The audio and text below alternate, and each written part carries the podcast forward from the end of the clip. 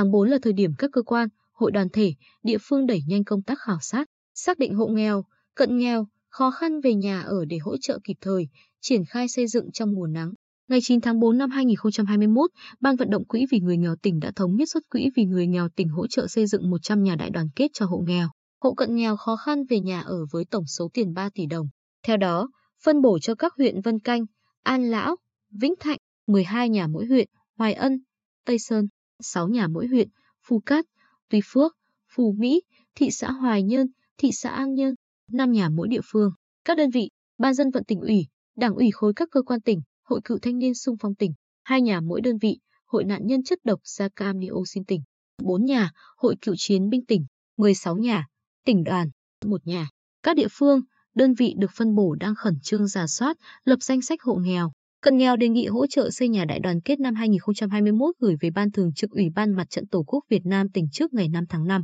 Bà Lê Thị Thanh Trầm, Phó Chủ tịch Ủy ban Mặt trận Tổ quốc huyện An Lão, cho biết các xã trên địa bàn huyện đã khảo sát hộ khó khăn về nhà ở. Ngày 16 tháng 4, chúng tôi sẽ tiến hành họp xét danh sách này, phân bổ số lượng 12 nhà đại đoàn kết từ nguồn quỹ vì người nghèo tỉnh về các xã, đồng thời chọn thêm các hộ khó khăn khác để hỗ trợ theo nguồn của quỹ vì người nghèo huyện. Hội cựu thanh niên sung phong tỉnh đang hoàn tất hồ sơ của hai trường hợp được xét hỗ trợ nhà ở. Trong đó có trường hợp của ông Phan Được,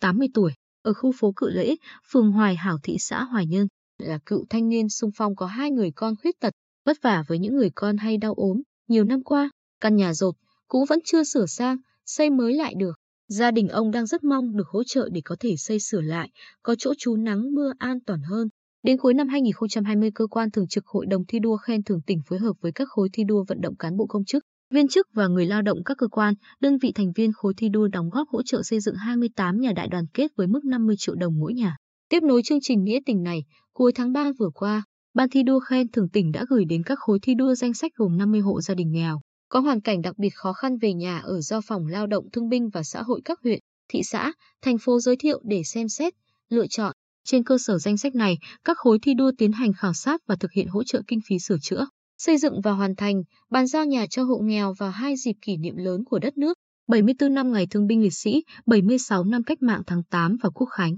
Ông Thái Minh Chí, Phó trưởng Ban thi đua khen thưởng tỉnh cho biết, mức hỗ trợ xây dựng mỗi nhà năm 2021 là 50 triệu đồng. Mỗi khối thi đua hỗ trợ xây dựng từ 1 đến 4 nhà theo kế hoạch tổng kết phong trào thi đua yêu nước năm 2020 và ký kết giao ước thi đua năm 2021 đã thống nhất. Với nỗ lực này của các đơn vị, cơ quan liên quan sẽ có thêm nhiều hộ nghèo, cận nghèo đón niềm vui nhà mới trước mùa mưa bão.